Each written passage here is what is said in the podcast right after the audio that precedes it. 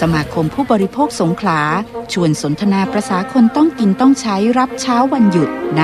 ตลาดนัดผู้บริโภคแล้วก็ไม่เข้ามาเลือกมาเล่นก็ได้นะครับไม่ไม่ไม่ว่ากันสวัสดีค่ะต้อนรับท่านผู้ฟังเข้าสู่รายการตลาดนัดผู้บริโภคค่ะ วันนี้ตลาดนัดผู้บริโภคประจำวันเสาร์ที่ 30 กันยายน 2566 นะคะ ท่านผู้ฟังอยู่กับดิฉันจุธาสังกชาติค่ะ ค่ะ ดิดิฉันชโลมเกตจินดาค่ะ ก็วันนี้ก็สิ้นเดือนกันยายน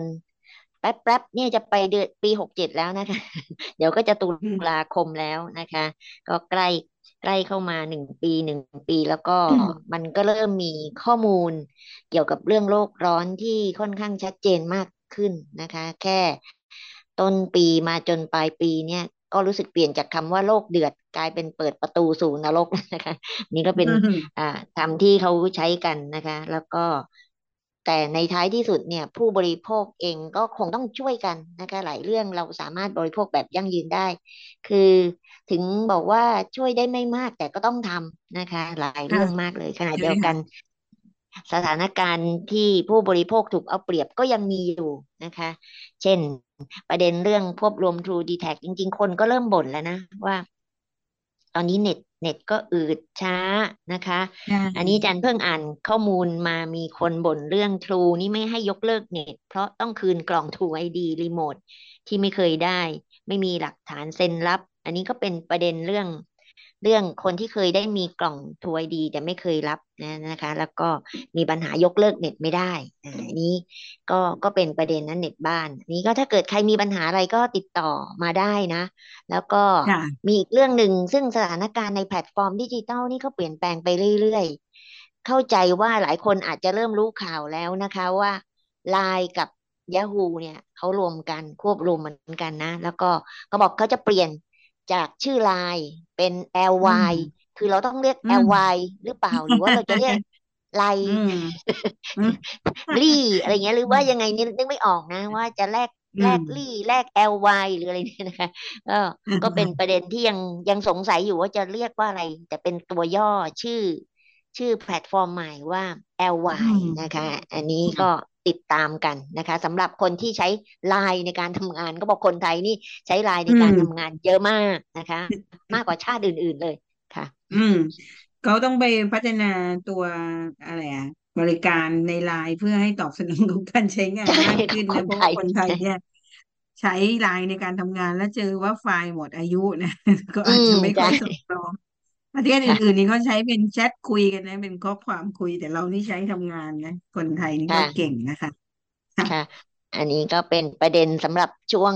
ตะติดตามข่าวสถานการณ์ท่ามกลาง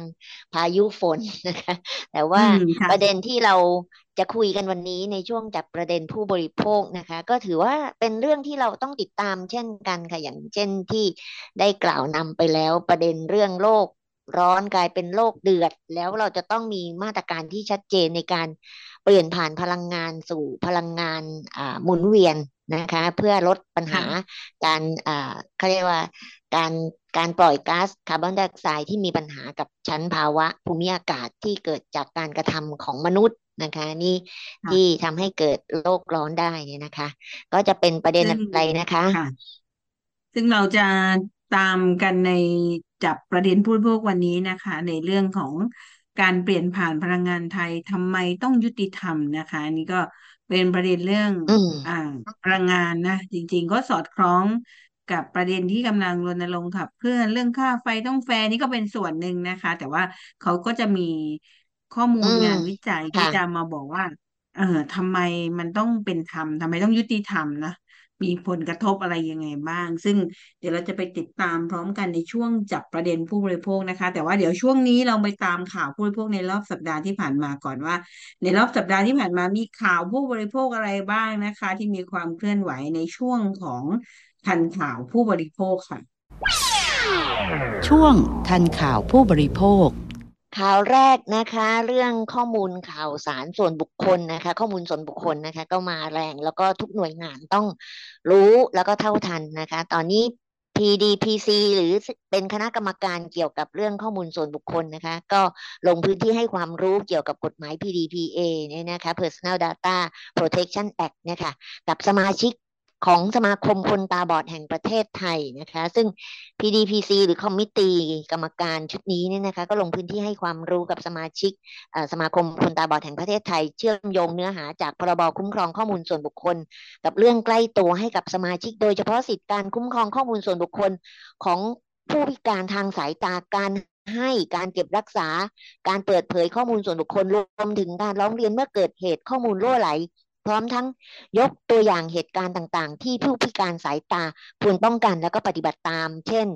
การให้ข้อมูลต่างๆ กับโรงพยาบาล การทำประกันภัย การทำธุรกรรมทางการเงินกับธนาคารนะคะ ซึ่งดรศิวรักษ์เสียวโมกสธรรมนะคะเลขาธิการคณะกรรมการคุ้มครองข้อมูลส่วนบุคคลก็นำทีมวิทยากร ซึ่งได้รับเกียรติจากคุณประกรณ์นะคะกรุ๊ป DPO Head of Data Governance BDMS นะคะ สมิติเวชนะคะนี่ก็เป็น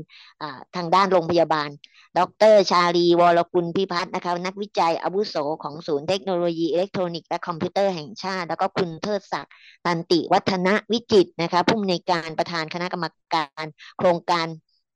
PDPA Communication Process ของธนาคารกรุงไทยมีมาทั้งหมดเลยนะคะ ทั้งโรงพยาบาลทั้งธนาคารนะคะ แล้วก็ได้รับความ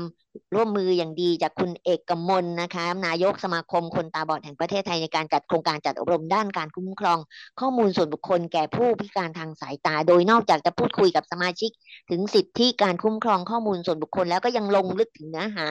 การขอความยินยอมจากเจ้าของข้อมูลส่วนบุคคล ข้อมูลออนไว้รวมถึงคำนิยามต่างๆ ที่สำคัญของพรบนะคะเพื่อให้เข้าใจข้อกฎหมาย ทั้งคำว่าเจ้าของข้อมูลส่วนบุคคล ผู้ควบคุมข้อมูลส่วนบุคคล และผู้ประมวลผลข้อมูลส่วนบุคคลทั้งนี้นะคะ ตัวคณะกรรมการพีข้อมูลส่วนบุคคลก็จะให้ความสำคัญในการเดินหน้าตามแนวนโยบายของรัฐบาลที่มุ่ง สร้างความรู้ให้เข้าใจกฎหมายเรื่องพรบข้อมูลส่วนบุคคลมีทุกภาคส่วน เพื่อประโยชน์ในการพัฒนาเรื่องเศรษฐกิจและสังคม ตลอดจนเตรียมความพร้อมการบังคับใช้กฎหมาย ตัวนี้นะคะ ให้ทันกับมาตรฐานสากลค่ะเพราะว่าตอนช่วงนี้เนี่ย เข้าใจว่าทุกกลุ่มเลยนะคะ ก็ต้องการความรู้แบบนี้ค่ะ แต่กลุ่มคนพิการเนี่ยอาจจะเป็นกลุ่มอ่อนไหวหน่อยนะคะ อืมใช่ แล้วก็เป็นปัญหาคนที่ปกติไม่ได้มีความพิการเนี่ย ก็มีปัญหาเรื่องข้อมูลความเป็นส่วนตัวมากนะยิ่งคนที่เป็นคนกลุ่มเปราะบาง กลุ่มที่เข้าไม่ถึงต่างๆ นี่ก็จะยิ่งยากลำบากมากขึ้นนะคะ เรามาตามต่อที่ข่าวที่สองนะคะ หนุนภาคธุรกิจไทยร่วมลด โลกร้อนนะคะ หวังเอ่อขออภัยค่ะ หลังแนวโน้มผู้บริโภคซื้อสินค้าเป็นมิตรกับสิ่งแวดล้อมเพิ่มขึ้นนะคะ ข่าวจาก Facebook ไทยคู่ฟ้านะคะ สำนักงงานนโยบายและยุทธศาสตร์การค้า หรือว่าสนคก็ได้ทำโครงการศึกษาแนวทางการปรับตัวของภาคธุรกิจไทย เพื่อเตรียมความพร้อมมาตรการทางการค้าด้านสิ่งแวดล้อม กรณีการลดการปล่อยก๊าซเรือนกระจกนะคะ โดยทำการสำรวจความคิดเห็นของผู้บริโภคด้วยแบบสอบถามจำนวน12 คน พบว่าผู้บริโภคร้อยละ 81.64 สนใจซื้อสินค้า เป็นมิตรต่อสิ่งแวดล้อมเพิ่มขึ้น เหตุผลที่ผู้บริโภคสนใจซื้อสินค้าที่เป็นมิตรกับสิ่งแวดล้อมนะคะ ก็จะมีเหตุผลก็คือหนึ่งเนี่ยอนุรักษ์สิ่งแวดล้อมแล้วก็ลดโลกร้อนนะคะ อันที่สองก็เป็นการสนับสนุนผู้ประกอบการหรือผู้ผลิตสินค้าที่เป็นมิตรกับสิ่งแวดล้อมนะคะ แล้วก็เหตุผลที่สามก็คือต้องการทดลองสินค้าใหม่ ๆ นอกจากนี้การสัมภาษณ์เชิงลึกก็พบว่าผู้ประกอบการ ระหนักแล้วก็พร้อมจะเปลี่ยนกระบวนการดำเนินงานเพื่อลดการปล่อยก๊าซเรือนกระจกนะคะ พร้อมกับเสนอแนะว่านโยบอ่านโยบายของภาครัฐควรจะมีนโยบายหรือมาตรการสนับสนุนให้ธุรกิจที่เป็นมิตรต่อสิ่งแวดล้อมนะคะ ข้อสองเนี่ยต้องการให้มีการส่งเสริมผู้ประกอบการ ควรส่งเสริมให้มีการปรับเปลี่ยนการดำเนินงานให้เป็นมิตรต่อสิ่งแวดล้อม และเข้าถึงเทคโนโลยีเพื่อสิ่งแวดล้อมด้วย แล้วก็ข้อที่สามก็คือ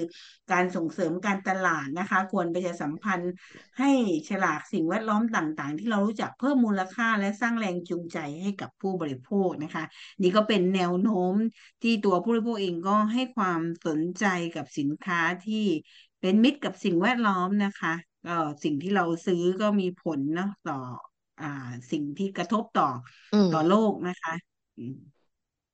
ใช่ค่ะ จริง ๆ มันมีอยู่คำหนึ่งนะคะ ที่เขาใช้กันก็คือ buying is voting นะคะ คือการซื้อเนี่ยมันเป็นการโหวต โหวตให้โลกเราไปต่อด้วยหรือเปล่าเนี่ยนะคะนี่ก็ถือถือว่าผู้บริโภคมีอำนาจในการซื้อนะคะ ก็มาข่าวที่สามนะคะ เช่นกันค่ะ กระแสในการซื้อขายในออนไลน์นะคะ มีผลกระทบทุกประเทศเลยค่ะ ตอนนี้อินโดนีเซียค่ะ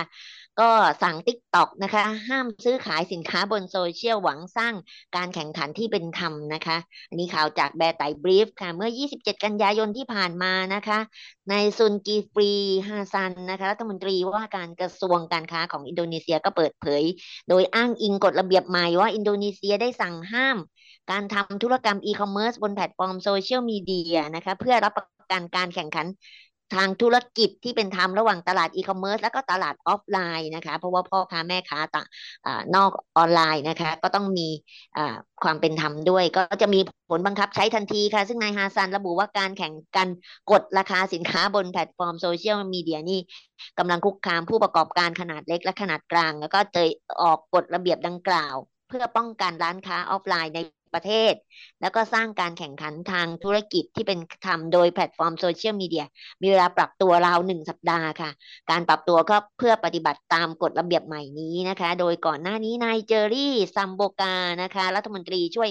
ว่าการกระทรวงการค้าของอินโดนีเซียระบุว่ารัฐบาลกำลังวางแผนห้ามการทำธุรกรรมสินค้า บนโซเชียลมีเดียเนื่องจากมองว่าอีคอมเมิร์ซหรือโซเชียลมีเดียเนี่ยต้องแยกออกจากกันนะคะ โดยยกตัวอย่างการไลฟ์จำหน่ายสินค้าใน Tik t o อกซึ่งกฎระเบียบใหม่นี้จะทำไม่ได้อีกต่อไปนะคะ ทั้งนี้โฆษกของ Tik t o อกประจำประเทศ อินโดนีเซียก็ได้ออกมาให้ความเห็นว่ารัฐบาลควรพิจารณาถึงชีวิตความเป็นอยู่ ของพ่อค้าแม่ค้าท้องถิ่นกว่า 6 ล้านคนที่ใช้ Tik t o อกช็อปนะคะ เป็นช่องทางจำหน่ายสินค้า แล้วก็แยกโซเชียลมีเดียกับอีคอมเมิร์ซออกจากกันเป็นการขัดขวางนวัตกรรมนะคะ ก็จะส่งผลเสียกับธุรกิจต่างๆ รวมถึงผู้บริโภคภายในประเทศมากกว่า ซึ่งปัจจุบันอินโดนีเซียเป็นหนึ่งในตลาดที่ใหญ่ที่สุดในโลกสำหรับ TikTok Shop นะคะแล้วก็เป็นตลาดแรกที่นำร่องกลุ่มอีคอมเมิร์ซของแอปนี้โดยในปี 2022 ที่ผ่านมาอินโดนีเซียก็มีผู้ใช้ TikTok ถึงเดือนละ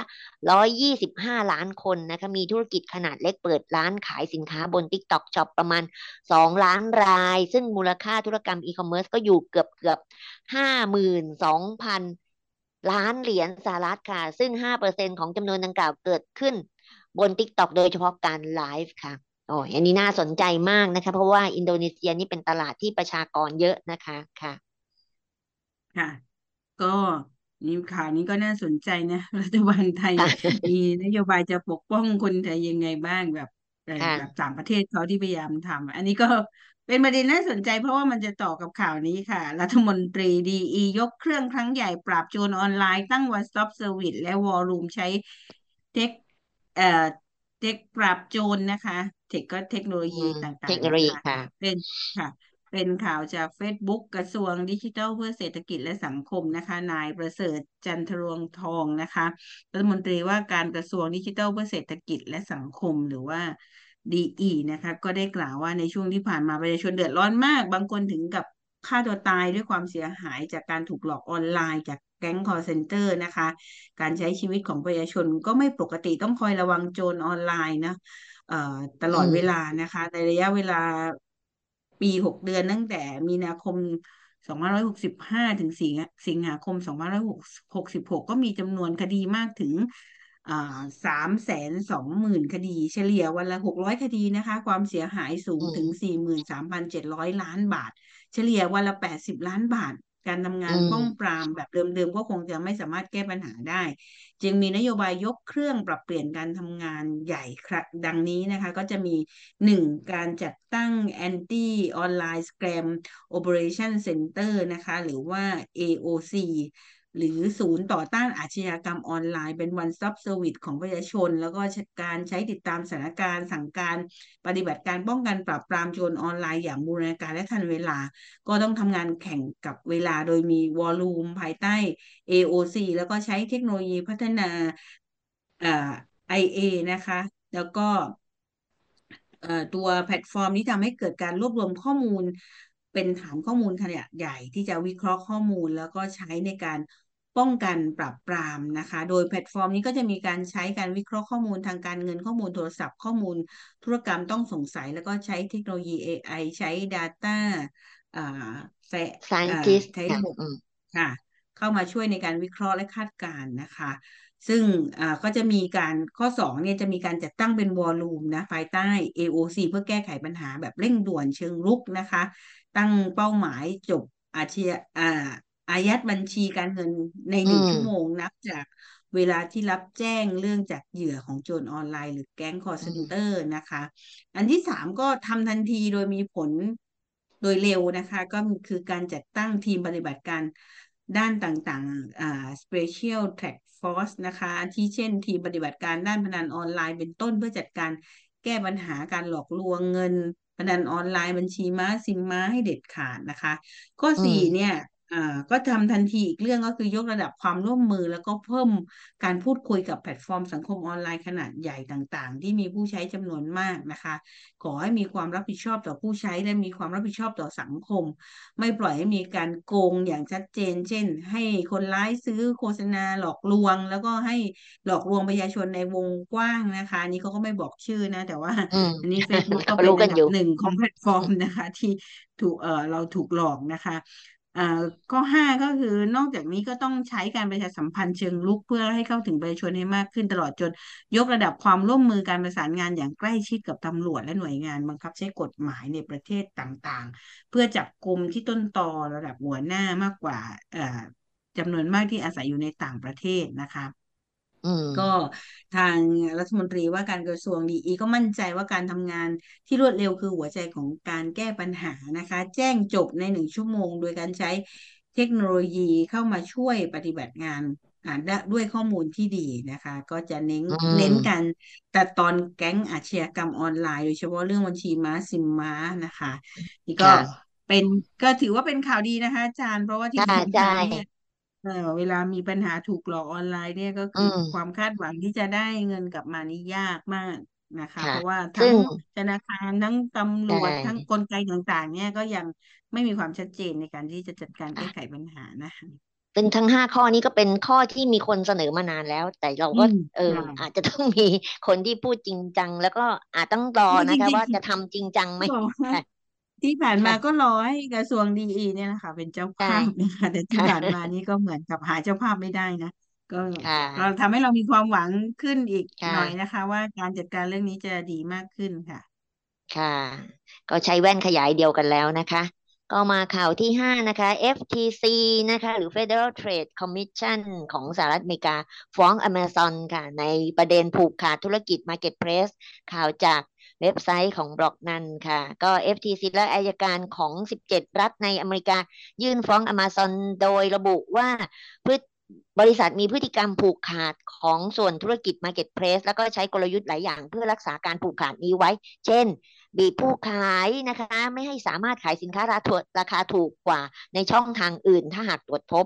บังคับให้ผู้ขายใช้บริการต่างๆ ของ Amazon ทั้งโฆษณาขนส่งที่คิดราคาสูง แต่หากไม่ใช้ก็จะถูกลดคะแนนลงนะคะ ก่อนหน้านี้ก็มีรายงานว่า FTC เตรียมฟ้อง Amazon ซึ่งมีความพยายามมาหลายปีแล้ว โดยมี เป้าหมายเพื่อให้ Amazon ปรับโครงสร้างธุรกิจ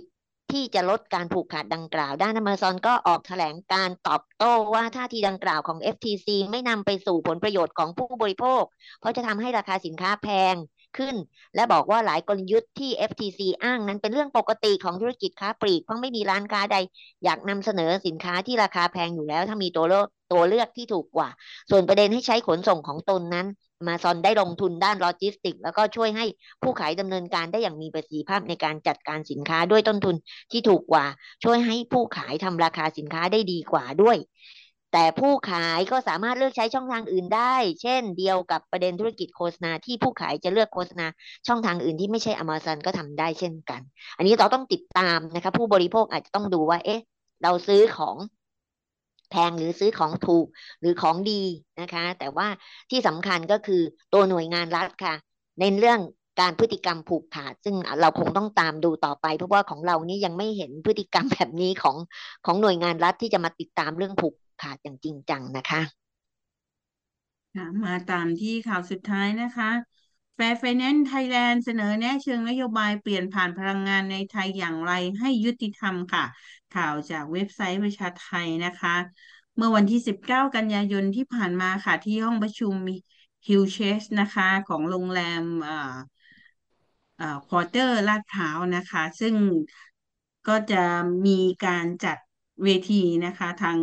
เอ่อกลุ่มแนวร่วมการเงินที่เป็นธรรมประเทศไทยนะคะอ่า ร่วมกับสมาคมพลังงานหมุนเวียนไทยหรือว่า RE ร้อยนะคะ จัดงานสัมมนาในหัวข้อการเปลี่ยนผ่านพลังงานไทยทำไมต้องยุติธรรมในไทย Energy Transition นะคะ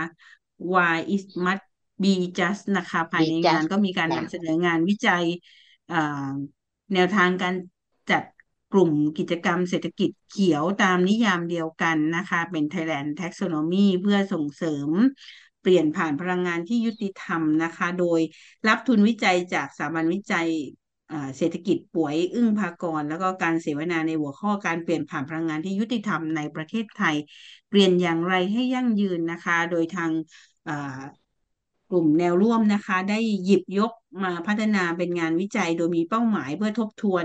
วรรณกรรมเกี่ยวกับการเปลี่ยนผ่านพลังงานที่ยุติธรรม แล้วก็แท็กโซโนมีในต่างประเทศ พร้อมสำรวจความคิดเห็นของผู้มีส่วนได้ส่วนเสียด้านพลังงานถึงความเห็นต่อความเชื่อมโยงระหว่างการเปลี่ยนผ่านพลังงานที่ยุติธรรมกับ Thailand Taxonomy ตลอดจนจัดทำข้อเสนอแนะเชิงนโยบายต่อธนาคารแห่งประเทศไทยถึงแนวทางการพัฒนา Thailand Taxonomy ที่สอดคล้องกับหลักการเปลี่ยนผ่านพลังงานที่ยุติธรรมนะคะสำหรับข้อเสนอนโยบายเพื่อการพัฒนา Thailand Taxonomy ที่สอดคล้องกับหลักการเปลี่ยนผ่านพลังงานที่ยุติธรรมก็คือ Just Energy Transition นะคะ แนวร่วมก็ได้ทางกลุ่มแนวร่วมก็ได้มีการจำแนกข้อเสนอแนะนโยบายเป็นสองประเด็นใหญ่ได้แก่หนึ่งก็คือการปฏิรูปโครงสร้างพลังงานให้มีความยุติธรรมมากขึ้นนะคะ เช่นการ เช่น คณะทำงาน Thailand Taxonomy ควรมีกลไกทบทวน นิยามกิจกรรมในภาคพลังงานให้สอดคล้องกับความเร่งด่วนของปัญหาภาวะโลกรวนนะคะ แล้วก็การระบุเกณฑ์สีเขียวสำหรับบริษัทจัดการพลังงาน ซึ่งเป็นตัวเชื่อมสำคัญของสถาบันการเงิน และภาคเอกชนที่ต้องการเงินทุนในการเปลี่ยนผ่านพลังงาน รวมถึงการอ้างอิงถึงหลักการชี้แนะแห่งสหประชาชาติว่าด้วยธุรกิจกับสิทธิมนุษยชนในข้อกำหนด MSS เนื่องจากมีแนวปฏิบัติว่าด้วยการประเมิดความเสี่ยงด้านสิทธิมนุษยชนนะคะสำหรับข้อเสนอที่สองก็คือ การส่งเสริมพลังงานหมุนเวียนที่รับผิดชอบต่อสังคมและสิ่งแวดล้อม เช่น คณะทำงาน Thailand Taxonomy ก็ควรจะมีกลไกทบทวน แล้วก็ประเมินผลการทำตามหลักเกณฑ์ การไม่สร้างผลกระทบเชิงลบอย่างมีนัยสำคัญ แล้วก็ข้อกำหนดมาตรการขั้นต่ำในการป้องกัน ผลกระทบทางสังคมเป็นระยะระยะนะคะสำหรับโครงการพลังงานหมุนเวียนที่ใช้ Thailand Taxonomy ตลอดจนการเน้นย้ำแล้วก็รณรงค์ให้ผู้ดำเนินโครงการเห็นความสำคัญของการดำเนินการตามเกณฑ์ของ DNSS แล้วก็ข้อกำหนดของ MSS นะคะ ซึ่งนี้ก็เป็นข้อเสนอจากตัวตัวร่างงานวิจัยนะ ก็คิดว่ายังไม่แล้วเสร็จแต่ว่าเป็นการ นำเสนอเอ่อตัวร่างของงานวิจัยที่เอามานำเสนอนะคะ ซึ่งเดี๋ยวประเด็นนี้เนี่ยเราจะไปติดตามกันต่อนะคะ ในช่วงจับประเด็นผู้บริโภค ซึ่งคิดว่าเป็นประเด็นที่น่าสนใจมากนะคะ จะฟังยากสักนิดนึง แต่ว่าคิดว่าเป็นทิศทางข้างหน้านะคะ ที่พวกเราต้องเอ่อสนใจเรื่องนี้แล้วก็ร่วมกันเป็นส่วนหนึ่งนะคะ ที่ต้องผลักดันให้เกิดตัวของอการจัดการการเปลี่ยนผ่านพลังงานไทย ที่ต้องมีความยุติธรรมนะคะ แล้วก็ยั่งยืนนะคะ เดี๋ยวเราจะไปติดตามกันในช่วงจับประเด็นผู้บริโภคนะคะ ช่วงนี้เราพักกันสักครู่ค่ะหนึ่งเสียงที่มาเดี่ยว อาจมีพลังแค่ระดับหนึ่งเสียง แต่หนึ่งเสียงที่ส่งเสียงพร้อมกัน ย่อมเปลี่ยนพลัง เพราะเป็นเสียงแห่งมหาชน สมาคมผู้บริโภคสงขลาเชื่อมั่นว่า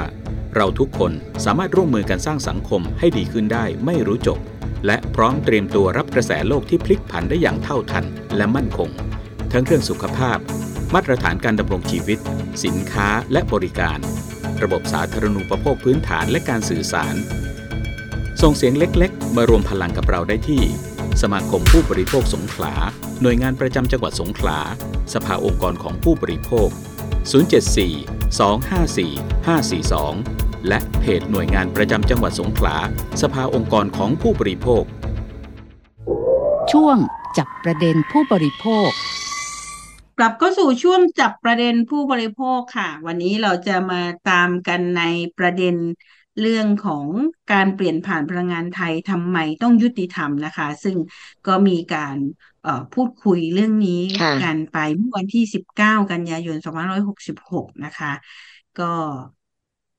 มีประเด็นอะไรที่คิดว่าน่าสนใจคะอาจารย์ที่เราใช่ถึงค่ะได้นำมาซึ่งคุยกันค่ะ เพราะว่าอุตสาหกรรมซึ่งเป็นอ่าตัวขับเคลื่อนเศรษฐกิจเนี่ยค่ะ ต้องเป็นเขาเรียกว่าเป็นภาคส่วนแรก ๆ ที่ต้องมีการใช้พลังงานที่เปลี่ยนไปจากพลังงานฟอสซิล ไม่ว่าจะเป็นน้ำมัน ไฟฟ้าที่เกิดจากถ่านหินนะคะ หรือว่าจากโรงงานผลิตไฟฟ้าต่างๆนี่มาสู่พลังงานหมุนเวียน เพราะฉะนั้นพลังงานหมุนเวียนที่ว่าไม่ว่าจะเป็นแดดลม หรือว่าอืมพลังงานน้ำอื่นๆเนี่ยนะคะ ก็จะต้องสอดคล้องกับทิศทางนะคะ การที่ไม่ไปเอาเปรียบประเทศอื่นๆค่ะ เช่น ตอนนี้เนี่ยมีอืมมีการขายอะไรนะคาร์บอนเครดิตใช่ไหมคะ คือคือหมายถึค่ะว่าถ้าเกิด คุณพยายามจะจัดกลุ่ม อุตสาหกรรมว่าไปซื้อคาร์บอนเครดิตเอา แต่คุณยังใช้พลังงานเหมือนเดิม อันเนี้ยอืมก็ยังไม่เท่ากับเป็นการเปลี่ยนผ่านนะคะ อันนี้ก็จะเป็นกระบวนการที่จะดูว่า Thailand Taxonomy คือการจัดกลุ่มอุตสาหกรรม ซึ่งอุตสาหกรรมแต่ละอันต้องมีเงินทุนค่ะ การรายงานจัดกลุ่มอุตสาหกรรมที่เป็นเหลืองแดงเขียวเนี่ยนะคะ ก็คือเพื่อให้อ่า ตัวสมาคมธนาคารไทยจะมีสมาคมธนาคารไทยอยู่ในนี้ด้วยนะคะ หรือแบงก์ชาติที่ต้องรับฟังข้อเสนอตัวนี้นะคะว่าค่ะอันเนี้ยคือความเห็นของผู้มีส่วนร่วมประชาชนกลุ่มต่างๆนะคะ โดยเฉพาะอืมอย่างยิ่งนะคะ มีนายกสมาคมพลังงานหมุนเวียนไทยอยู่ด้วยนะคะนี่ก็เป็นเรื่องสำคัญที่บอกว่า เอ๊ะ มันจะต้องค่ะตามเรื่องพลังงานหมุนเวียนจริงๆอย่างที่เรียกเรียกไว้เนี่ยนะคะ ก็คืออ่าอย่าง ต้องยุติธรรมนะคะ ไม่ใช่ว่าใช้ค่ะซื้อขายคาร์บอนเครดิตเอาเนี่ยนะคะค่ะค่ะซึ่งในเอ่อเดี๋ยวเราจะไปติดตามพร้อมกันนะคะ ซึ่งก็ในงานนี้ก็จะมีคุณวีระเดชเตชะไพบูลย์นะคะ เป็นนายกสมาคมค่ะพลังงานหมุนเวียนไทย อ่า หรือว่า RE ร้อยนะคะ ก็จะมีการกล่าวเปิดงานนะคะ แล้วก็อืมเอ่อจะมีคุณสรุณีอาชวานันทกุลนะคะ ก็จะค่ะเป็นเอ่อเนี่ยตัวแทนแนวร่วมนะคะ การเงินที่เป็นธรรมของประเทศไทย หรือว่า Fair Finance Thailand นะคะคุณสารุณีก็จะมานำเสนอร่างผลการศึกษา โครงการอืวิมจัยหัวข้อแนวทางการจัดกลุ่มกิจกรรมเศรษฐกิจเขียวตามนิยามเดียวกัน หรือว่า Thailand Taxonomy นะคะ เพื่อส่งเสริมการเปลี่ยนผ่านพลังงานที่ยุติธรรม ซึ่งเอ่อ ก็จะมีการดำเนินรายการโดยคุณกันนิกากิติเวชกุลนะคะ ผู้ดำเนินรายการจากเช้าทันโลก FM 96.5 นะคะ ซึ่งเดี๋ยวเราไปติดตามพร้อมกันนะคะว่าประเด็นที่เขามีการนำเสนอเนี่ยเป็นยังไงบ้างนะคะ เชิญรับฟังเลยค่ะ สวัสดีค่ะ ยินดีต้อนรับท่านผู้มีเกียรติทุกท่านนะคะ เข้าสู่การสัมมนาการเปลี่ยนผ่านพลังงานไทยทำไมต้องยุติธรรมนะคะ วันนี้ดิฉันกนิการกิติเวชกุลรับหน้าที่ดำเนินรายการค่ะ งานเสวนานี้นะคะก็จัดโดยแนวร่วมการเงินที่เป็นธรรมประเทศไทย หรือว่า Fair Finance Thailand นะคะ ร่วมกับสมาคมพลังงานหมุนเวียนไทย RE ร้อยแล้วก็ได้รับทุนสนับสนุนบางส่วนจากสถาบันวิจัยเศรษฐกิจป่วยอึ้งพากรนะคะ เรื่องของ taxonomy เนี่ยเป็นเรื่องที่สำคัญมากนะคะ เพราะว่าเราจะมีนิยามแบบเดียวกันได้อย่างไร แล้วก็ยังเป็นเรื่องของการเปลี่ยนผ่านพลังงาน ซึ่งตอนนี้ energy transition ก็เป็นเรื่องที่สำคัญมากนะคะ แต่ทำยังไงให้มีความยุติธรรมด้วย แล้วก็เป็นธรรมแล้วก็ยั่งยืนด้วยนะคะ เราจะมาพูดคุยกันเรื่องนี้นะคะ เริ่มต้นเนี่ยดิฉันจะขอเรียนเชิญ ท่านนายกสมาคมพลังงานหมุนเวียนไทย คุณวีระเดชเตชะไพบูลขึ้นกล่าวเปิดงานค่ะ เรียนเชิญค่ะ สวัสดีครับ เรียนคณะผู้บริหารองค์กร แม่น้ำนานาชาติ International River มูลนิธิเพื่อผู้บริโภค มูลนิธินิติธรรมสิ่งแวดล้อมเอ็นลอมูลนิธิบุรณะนิเวศเอิร์ธบริษัทป่าสาระจำกัด คุณสารินีอาชวานันทกุล หัวหน้าโครงการแนวร่วมการเงินที่เป็นธรรมแห่งประเทศไทย ท่านวิทยากร ผู้บริหาร สื่อมวลชน และแขกผู้มีเกียรติทุกท่าน กระผมนายวิรเดชเตชะไพบูลนายกสมาคม พลังงานหมุนเวียนไทย RE ร้อยมีความรู้สึกยินดีและขอขอบคุณ คณะผู้จัดการเสวนาการเปลี่ยนผ่านพลังงานไทยทำไมต้องยุติธรรมที่ให้เกียรติ กล่าวเปิดการเสวนาในวันนี้ สืบเนื่องจากสภาวะโลกร้อนที่ทำให้กติกาการค้าโลกเปลี่ยนแปลงไปจากเดิม นานาประเทศปประกาศเป้าหมายการปล่อยก๊าซเรือนกระจกเป็นศูนย์ รวมถึงประเทศไทย ส่งผลให้การเปลี่ยนผ่านการใช้พลังงานหลักจากฟอสซิลมาเป็นพลังงานสะอาด ซึ่งการเปลี่ยนผ่านพลังงาน ย่อมเกิดผลกระทบต่อผู้มีส่วนได้เสียบางกลุ่มอย่างหลีกเลี่ยงไม่ได้ และอาจซ้ำเติมความอายุติธรรมในสังคม และระบบพลังงาน ดังนั้นในหลักการเบื้องต้นการจัดกลุ่มกิจกรรมสีเขียวตามนิยามเดียวกัน หรือ Thailand Taxonomy เป็นเครื่องมือที่สามารถใช้ขับเคลื่อนการเปลี่ยนผ่านพลังงานที่ยุติธรรมในประเทศไทย ซึ่งได้ซึ่งปัจจุบันได้ประกาศใช้ เมื่อ 30 มิถุนายน 2566 ครอบคลุมกิจกรรมในภาคพลังงานและขนส่ง และจะประกาศเพิ่มเติมกลุ่มธุรกิจอื่น ๆ อีกในอนาคต สมาคมพลังงานหมุนเวียนไทยมีความมีภารกิจหลักเกี่ยวข้องกับการสนับสนุน และส่งเสริมธุรกิจพลังงานหมุนเวียน และคาร์บอนเครดิตทุกชนิด รวมถึงธุรกิจที่เกี่ยวเนื่องกับการส่งเสริมการลดการปล่อยก๊าซเรือนกระจก มุ่งสู่ความเป็นกลางทางคาร์บอน รวมถึงเผยแพร่ความรู้ในทางวิชาการ ตลอดจนข่าวสารการค้าอันเกี่ยวเนื่องกับพลังงานหมุนเวียน ดังนั้นจึงเห็นความสำคัญของงานวิจัย แนวทางการจัดการกลุ่มกิจกรรมเศรษฐกิจสีเขียวตามนิยามเดียวกัน หรือ Thailand Taxonomy เพื่อส่งเสริมการเปลี่ยนผ่านพลังงานที่ยุติธรรม Just Energy Transition นี้ ผมเชื่อมั่นว่าคณะผู้วิจัยน่าจะมีข้อเสนอแนะเชิงนโยบายในประเด็นต่างๆ สะท้อนให้ภาครัฐที่เกี่ยวข้องได้รับทราบ อีกทั้งการเสวนาในวันนี้ผู้เข้าร่วมฟังจะได้รับทราบมุมมองต่างๆ จากวิทยากรผู้เชี่ยวชาญที่จะตอบโจทย์ ได้ว่าการเปลี่ยนผ่านพลังงานที่ยุติธรรมในประเทศไทย เปลี่ยนอย่างไรให้ยั่งยืน ที่จริงแล้วผมมีประเด็นที่อยากจะฝากท่านผู้เชี่ยวชาญไปด้วยว่า มาตรการแท็กโซนมีของแบงก์ชาติ นอกจากจะมีการแบ่งประเภทธุรกิจเป็นหลาย ๆ สีแล้ว น่าจะมีมาตรการเชิงสนับสนุนกึ่งบังคับ เช่นการมีซอฟท์โลนดอกเบี้ยถูก ระยะยาวสำหรับธุรกิจสีเขียว และการตั้งสำรองหนี้ศูนย์แบบรุนแรงขึ้นสำหรับธุรกิจสีแดงขึ้นมาด้วย เพื่อให้แท็กโซโนมีมีผลอย่างจริงจัง บัดนี้ได้เวลาสมควรแล้วผมขอเปิดการเสวนา และหวังเป็นอย่างยิ่งว่าทุกท่านจะได้รับประโยชน์จากการเสวนาในวันนี้ครับ ขอบคุณครับ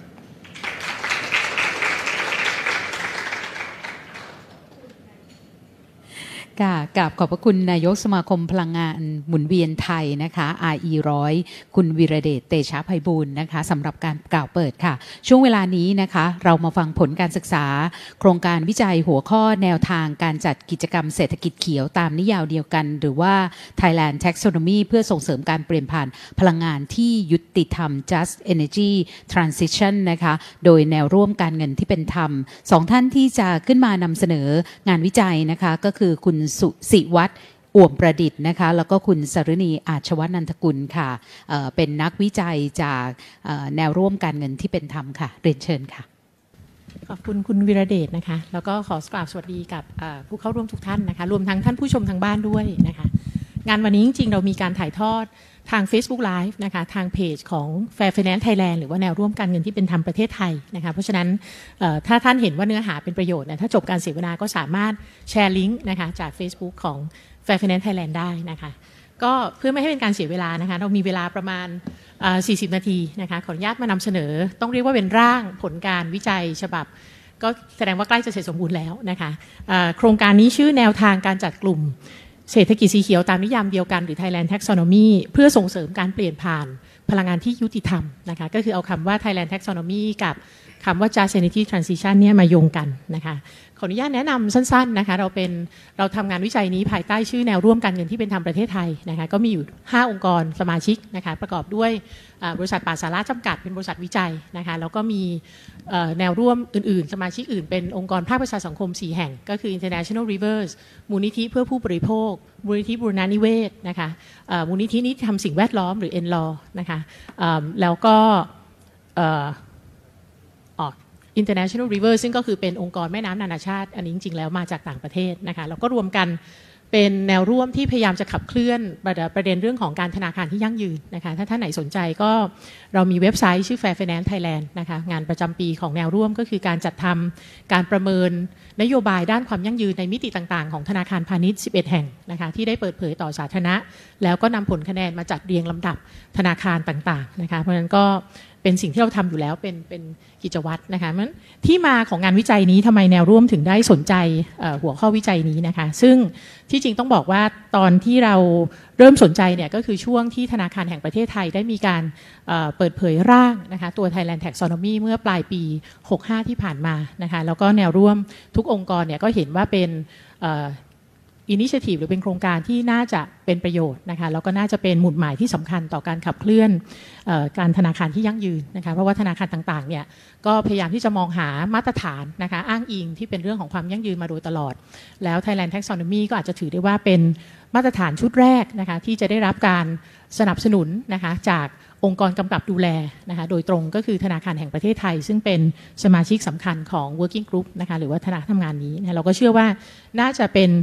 ประโยชน์และก็จะกลายมาเป็นเอกสาร เป็นมาตรฐานอ้างอิงสำหรับธนาคารนะคะเราก็เลยสนใจหารือกันนะคะว่าเอ๊ะในขณะเดียวกันเนี่ยภาคพลังงานซึ่งก็เป็นโฟกัสหลักของ Thailand Taxonomy Thailand Taxonomy เพิ่งออกมาเป็นระยะที่1นนะคะก็จะมีอยู่ 2 ภาคส่วนก็คือพลังงานกับการขนส่งนะคะเราก็สนใจว่าเวลาเวลาเรามาดูเรื่องของภาคพลังงานเนี่ย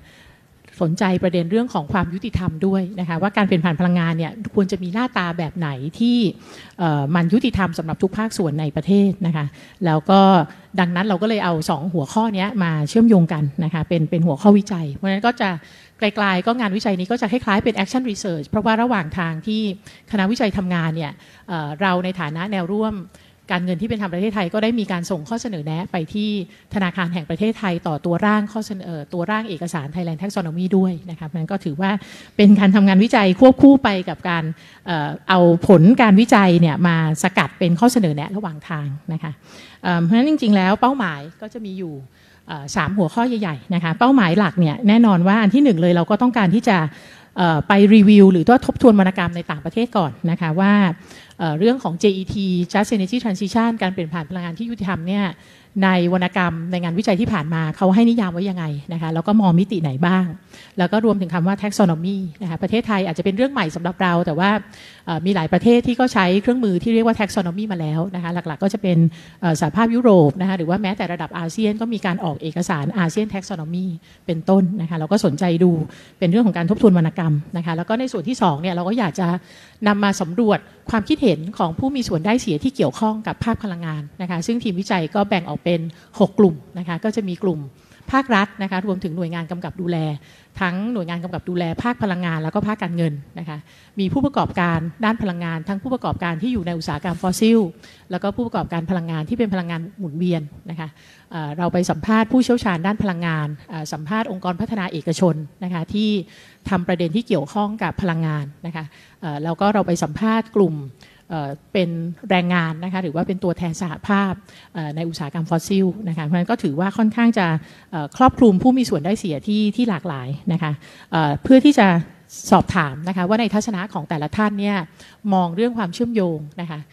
ระหว่าง taxonomy กับเจตนะคะ หรือมีความคาดหวังอย่างไรนะคะต่อ taxonomy หรือว่าต่อการเปลี่ยนผ่านพลังงานของประเทศนะคะแล้วก็สุดท้ายเนี่ยก็นำเอาผลการทบทวนวรรณกรรม และการสัมภาษณ์ stakeholder ทั้ง 6 กลุ่มมาสังเคราะห์เป็นข้อเสนอแนะเชิงนโยบายนะคะเพราะฉะนั้น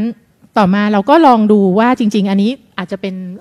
ปูพื้นแบบเร็วมากๆนะคะสำหรับท่านที่อาจจะยังไม่คุ้นเคยนะคะ Thailand Taxonomy เนี่ยจริงๆ ก็เป็นถือไปเป็นเอกสารที่เป็นมาตรฐานกลางตัวหนึ่งนะคะใช้อ้างอิงในการจำแนกและจัดกลุ่มกิจกรรมทางเศรษฐกิจ ที่ถือว่าเป็นมิตรต่อสิ่งแวดล้อมนะคะแต่ว่าระยะที่หนึ่งเนี่ยเน้นเฉพาะภาคพลังงานและภาคการขนส่งเท่านั้นนะคะแล้วก็ในภาคพลังงานก็เน้นไปที่ผู้ผลิตพลังงานเป็นหลักนะคะก็อาจจะยังไม่ได้รวมอุตสาหกรรม หรือว่าธุรกิจที่เกี่ยวเนื่องกับพลังงานต่างๆนะคะ แล้วก็ระบบที่ใช้ใน Thailand Taxonomy เนี่ยก็ถือว่าใกล้เคียงกับระบบของ EU Taxonomy ของสหภาพยุโรปนะคะก็คือแบ่งการคำนึงถึงสิ่งแวดล้อมเนี่ยเป็น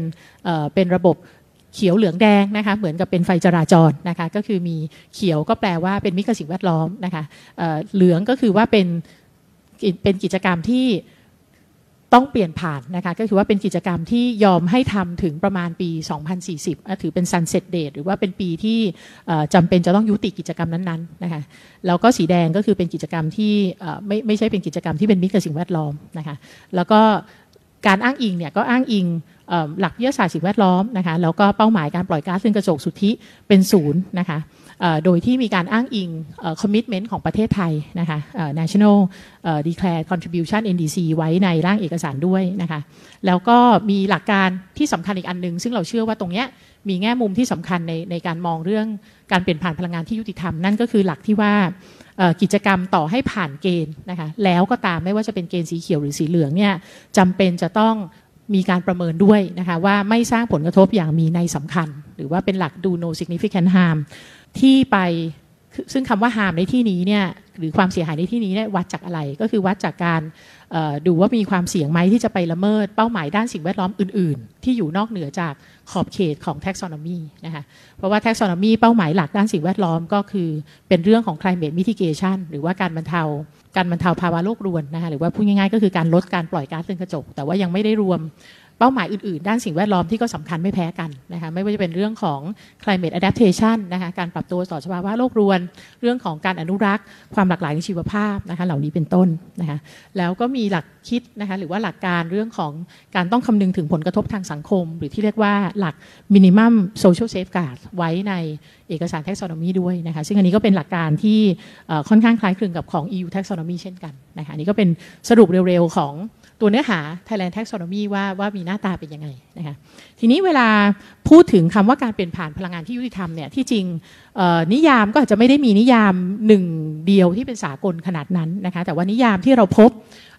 บ่อยที่สุดนะคะก็คือถ้าพูดถึง energy transition เนี่ยค่อนข้างจะมีความเห็นตรงกันละว่าก็หมายถึงการเปลี่ยนผ่านที่จำเป็นจะต้องเกิดอย่างเร่งด่วนนะคะเนื่องด้วยโลกทุกวันนี้ก็จะต้อง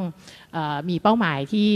ยึดโยงก็คือพยายามไม่ให้อุณหภูมิเฉลี่ยโลกเกินเพิ่มขึ้นเกิน 1.5 องศาเซลเซียสนะคะ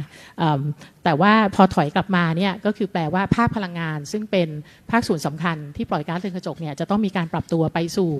ลักษณะของการปล่อยคาร์บอนเป็นศูนย์หรือว่าปล่อยคาร์บอนต่ำนะคะหรือว่าบางบางคนก็บอกว่าก็ต้องปล่อยให้น้อยที่สุดเท่าที่จะน้อยได้นะอาจจะไม่ได้เป็นเป็นศูนย์ในในในลักษณะสมบูรณ์ขนาดนั้นนะคะแต่ว่าอันนี้คือความหมายของการเปลี่ยนผ่านพลังงานนะคะก็คือ ไปสู่สังคมคาร์บอนต่ำหรือคาร์บอนสุทธิเป็นศูนย์เนี่ยให้ได้นะคะอย่างเร็วที่สุด เพราะฉะนั้นเวลาเราพูดถึงกรอบคำว่ายุติธรรมพอเอาเข้ามาใส่กับคำนี้เนี่ยก็จะหมายความว่าเป็นการเปลี่ยนผ่านในความหมายนี้แหละนะคะเพียงแต่ว่า ต้องยุติธรรมในภาพรวมนะคะเพราะฉะนั้นเวลาบอกว่าความยุติธรรมมันควรจะยุติธรรมกับใคร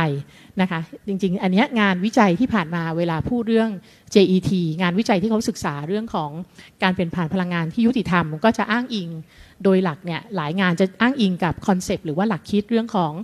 environmental justice นะคะหรือว่าความยุติธรรมทางสิ่งแวดล้อมนะคะซึ่งก็แบ่งความยุติธรรมออกเป็น 4 ประเภทใหญ่ๆนะคะก็คืออันที่ 1 ก็จะพูดถึงความยุติธรรมเชิงการกระจาย distributive justice อันนี้หมายความว่าเราจะทำยังไงให้การกระจายเเพราะฉะนั้นถ้ามองในมุมการเปลี่ยนผ่านพลังงาน ก็คือว่าทำยังไงให้การเปลี่ยนผ่านพลังงานเนี่ยสามารถกระจายประโยชน์อย่างทั่วถึงนะคะไม่ทำให้คนกลุ่มใดกลุ่มหนึ่งเนี่ยเข้าไม่ถึงประโยชน์ หรือว่า ทำให้คนกลุ่มใดกลุ่มหนึ่งเนี่ยต้องรับผลกระทบมากเกินควรนะคะอันนี้ก็จะเป็นความยุติธรรมในเชิงการกระจายนะคะความยุติธรรมในมิติที่สองเนี่ยจะเป็นประเด็นที่เขาใช้คำว่าความยุติธรรมเชิงกระบวนการ หรือว่า procedural justice อันนี้ก็เป็นความหมายที่ว่าในการเปลี่ยนผ่านพลังงานเนี่ยไม่ใช่ว่าคิดกันเองภายในกลุ่มคนไม่กี่คนนะคะจำเป็นจะต้องเปิดกลไกให้ผู้มีส่วนได้ส่วนเสียทุกกลุ่ม เพราะว่าเรื่องพลังงานที่จริงก็เป็นเรื่องที่สำคัญสำหรับประชาชนนะเป็นเรื่องที่คนทุกคนเกี่ยวข้องเนี่ย กลไกนี้ก็ควรจะเปิดให้ผู้มีส่วนได้ส่วนเสียเข้ามามีส่วนร่วมอย่างหลากหลายนะคะในการออกแบบรูปแบบแล้วก็แง่มุมต่างๆ ของการเปลี่ยนผ่านพลังงานนะคะเพราะฉะนั้นโดยที่คนที่ควรจะได้เข้ามามีส่วนร่วมมากที่สุดเนี่ยก็คือคนที่สุ่มเสี่ยงว่าจะได้รับผลกระทบมากที่สุดนะคะความยุติธรรมในมิติที่ 3 กับ4เนี่ยก็อาจจะเป็นแนวคิดค่อนข้างใหม่นะคะความยุติธรรมแบบที่ 3 มิติที่ 3เขาใช้คำว่าความยุติธรรมเชิง การตระหนักรับรู้นะคะภาษาอังกฤษก็ใช้คำว่า recognition justice นะคะอันนี้ก็มักจะผูกโยงกับการเมืองเชิงอัตลักษณ์หรือว่า identity politics นะคะก็จะหมายความว่าทำยังไงให้เราสามารถมองเห็นความอายุติธรรมในอดีตจากการที่เราเคยกีดกัน ไม่ให้คนบางกลุ่มเนี่ยได้มีสิทธิ์มีเสียงตั้งแต่ต้นนะอย่างยกตัวอย่างเช่น ถ้าเกิดถ้าเกิดว่าเราเคยมีโครงการพลังงานในอดีตนะคะที่ไม่เคยยอมรับ เเสียงของกลุ่มชาติพันธุ์สมมตินะคะ เพราะเราคิดว่าเขาไม่ควรมีสิทธิ์ หรือว่าเรามองไม่เห็นว่าเขาควรมีสิทธิ์เท่ากับคนอื่นเนี่ยอันนี้ก็เป็นตัวอย่างของความไม่ยุติธรรมในเชิงการตระหนักรับรู้ เพราะฉะนั้นในมิตินี้เนี่ยความยุติธรรมเชิงการตระหนักรับรู้ก็คือต้องมองให้เห็นก่อนนะคะว่ามีกลุ่มไหนบ้างไหมที่ อาจจะประสบกับความยุติธรรมในอดีตนะคะถูกกีดกันไม่ให้เข้าร่วมเพียงเพราะอัตลักษณ์ของตัวเองเนี่ยเป็นต้นนะคะในทำนองคล้ายกันนะคะความยุติธรรมมิติสุดท้าย ก็คือเขาจะใช้คำว่าความยุติธรรมเชิงสมานฉันท์นะคะหรือว่า restorative justice นะคะนนี้ก็เป็นเรื่องที่ผูกโยงกับปัญหานะคะในอดีตที่เกิดขึ้นมันอันนี้แนวคิดก็คือว่าถ้าหากว่าการพัฒนาพลังงานหรือว่าโครงการด้านพลังงานในอดีตเนี่ยเคยสร้างผลกระทบนะคะเคยสร้างผลกระทบ เคยสร้างความเดือดร้อนเนี่ย การเปลี่ยนผ่านพลังงานที่ยุติธรรมก็คือจำเป็นจะต้องคำนึงถึงการชดเชยเยียวยา ผู้ที่เคยได้รับผลกระทบ แล้วก็อาจจะยังไม่ได้รับการเยียวยาเหล่านั้นด้วยนะคะนี่ก็เป็นสี่มิติของอความยุติธรรมที่ใช้กันนะคะในงานวิจัย เพราะฉะนั้นก็อาจจะจำเป็นที่จะต้องมามองในมิติที่หลากหลายกว่า แค่เรื่องของความยุติธรรมเชิงกระจาย ซึ่งเรามาน่าจะคุ้นเคยกันที่สุดนะคะ ในก็มีในงานวิจัยก็จะมีงานบางชิ้นที่เป็นลักษณะของการสังเคราะห์งานวิจัยอื่นๆนะคะก็มีงานบางชิ้นที่ให้ความสำคัญกับเรื่องของ discourse หรือว่าวาทกรรมต่างๆ ที่เกี่ยวข้องกับการเปลี่ยนผ่านพลังงานนะคะเพราะว่าผู้วิจัยเหล่านี้เนี่ยก็มองว่าเอ่อคำว่าการเปลี่ยนผ่านพลังงานเนี่ยหรือแม้แต่คำว่าการเปลี่ยนผ่านพลังงานที่ยุติธรรม just energy transition เนี่ยจะเป็นเรื่องที่เนื่องจากว่ามันมีความเร่งด่วนมาก ก็จะเป็นเรื่องที่ ไม่มีใครปฏิเสธได้แล้วนะคะรวมทั้งผู้ประกอบการฟอสซิล หรือว่าผู้ที่ครองอำนาจตลาดดั้งเดิมด้วย เขาก็จะปฏิเสธไม่ได้ว่าเออเราจะต้องพูดกันเรื่อง just energy transition แต่ว่าดังนั้นเนี่ยวาทกรรมนะคะที่เขาใช้ก็เลยจะอาจจะมีความแตกต่างกันนะคะอย่างเช่น ถ้าเป็นผู้ประกอบการฟอสซิลดั้งเดิมรายใหญ่เนี่ยเขาก็อาจจะพยายามมองในลักษณะที่ว่ามีการขยับ